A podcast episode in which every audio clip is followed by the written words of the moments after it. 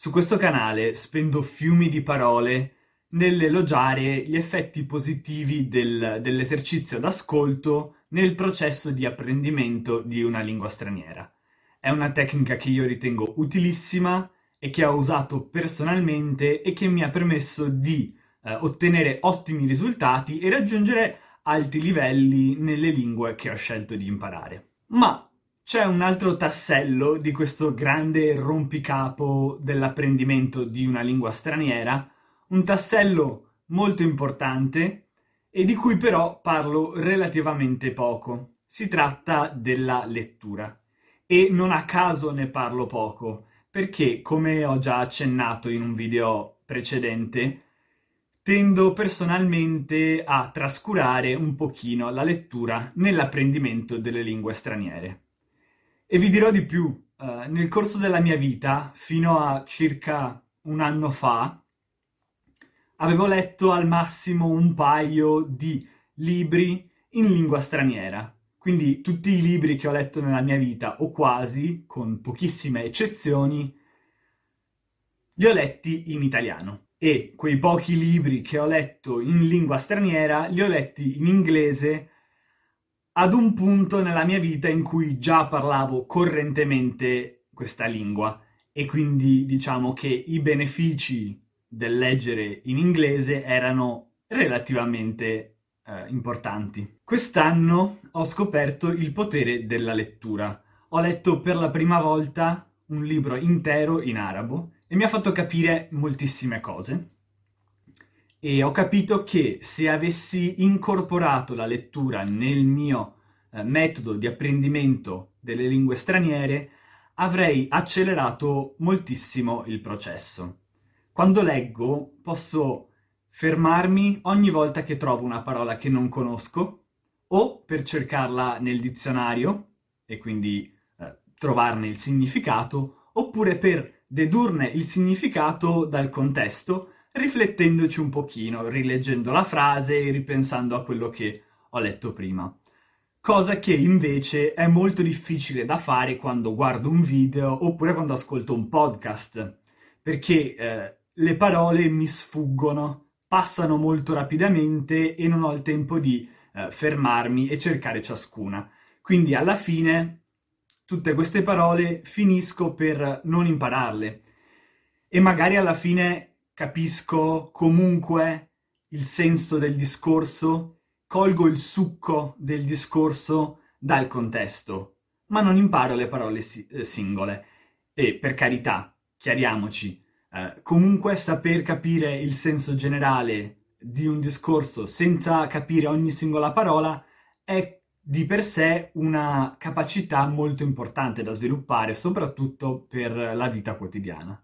Ma non è quello su cui ci vogliamo concentrare oggi. Comunque sia, una volta immagazzinate tutte queste parole nuove grazie alla lettura, parole che poi vado a ripassare grazie a flashcard o ai miei appunti e quant'altro, riesco poi a riconoscerle al parlato anche al primo ascolto, senza averle mai sentite prima. Quindi la lettura mi dà una marcia in più nell'esercizio d'ascolto, rende più facile e più efficace il mio esercizio d'ascolto, perché mi basta sentire queste parole che ho precedentemente imparato leggendo una o due volte all'orale per memorizzarle e interiorizzarle. La lettura poi ci aiuta ad abituarci al modo naturale di costruire delle frasi in una lingua straniera. Vi faccio un esempio. L'inglese da un punto di vista sintattico è una lingua abbastanza lineare ed essenziale, quindi si scoraggia eh, la, la sovrapposizione di tante coordinate e subordinate, inoltre si incoraggia anche la ripetizione di alcuni vocaboli per maggior chiarezza. L'italiano invece è un po' il contrario. In italiano la capacità di eh, creare delle frasi, dei periodi molto contorti, con tante coordinate e subordinate tanti avverbi che eh, spezzano la frase in dei punti strani. Questo è segno di cultura, è segno di un, un'istruzione elevata è segno di padronanza della lingua. Inoltre la ripetizione di vocaboli simili o uguali è altamente sconsigliata e si tende quindi a usare molti più sinonimi anche quando non sarebbe strettamente necessario, anche quando questi due sinonimi sono proprio dei veri e propri sinonimi, cioè sono 100% uguali. Quindi, leggendo tanto in italiano, vi abituerete a queste particolarità della sintassi italiana o de- dell'utilizzo eh, dei vocaboli tipico della lingua italiana. Dunque, quali sono i miei consigli per sfruttare al massimo questa grande risorsa che è la lettura?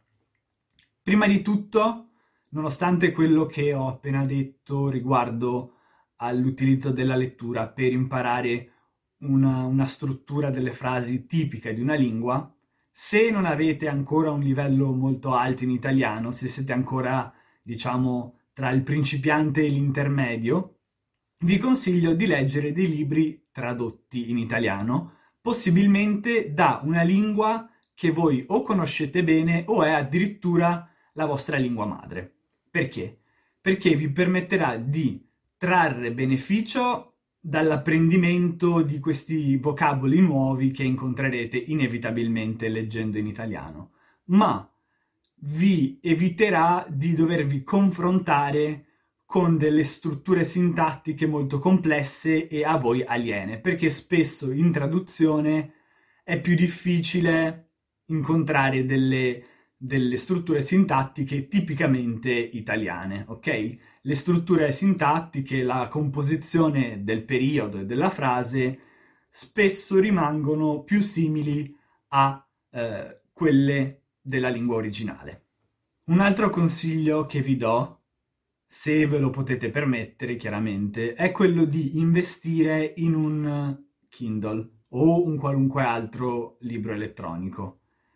Ora, so che questo consiglio sarà visto di eh, cattivo occhio da tutte quelle persone che non amano i libri elettronici, sono molto affezionati alla carta stampata, ai libri cartacei e hanno un po' un legame affettivo con questo tipo di, di libri. Ma vi ricordo che comunque qui non si tratta di un tipo di lettura fatta per puro piacere, ma si tratta un po' di un compito comunque, un, una sorta di lavoro. Io penso che un libro elettronico, in particolare il Kindle, che è quello che uso io, vi potrebbe rendere questo lavoro molto più semplice e molto più efficace. Perché? Il Kindle ha una funzione integrata di dizionario pop-up, cioè basta tenere premuto con il dito su una parola e comparirà una finestra con la traduzione di questa parola nella vostra lingua madre. Questo è utile perché? Perché vi permette di non spezzare più di tanto il ritmo della lettura, cosa che invece accadrebbe se doveste ogni volta fermarvi, mettere giù il libro, aprire un dizionario cartaceo o ancora peggio aprire il vostro cellulare eh, per cercare le cose su un dizionario online o su un'applicazione di un qualche dizionario, cosa che vi distrarrebbe enormemente e sarebbe poi difficile rimettervi dentro il, dentro, diciamo, il flusso della lettura, ritornare nel flusso della lettura. Quindi, secondo me, eh, questa funzione di dizionario pop-up è veramente utilissima per mantenere una lettura fluida e piacevole. Quindi questo è un consiglio che vi do eh, di cuore, ovviamente poi eh, vedete voi, so che tante persone non vogliono eh, passare al libro elettronico, quindi sta a voi scegliere. Per questo video è tutto. Voi cosa ne pensate della lettura come metodo di apprendimento di una lingua straniera? eh, la, la utilizzate oppure è qualcosa che voi, come me, tendete a trascurare? Avete altri consigli per sfruttare al meglio eh, la lettura? Se sì, lasciateli nei commenti qua sotto. Spero che questo video vi sia piaciuto e vi sia stato utile. Se sì, mettete mi piace e iscrivetevi al canale. Ciao a tutti!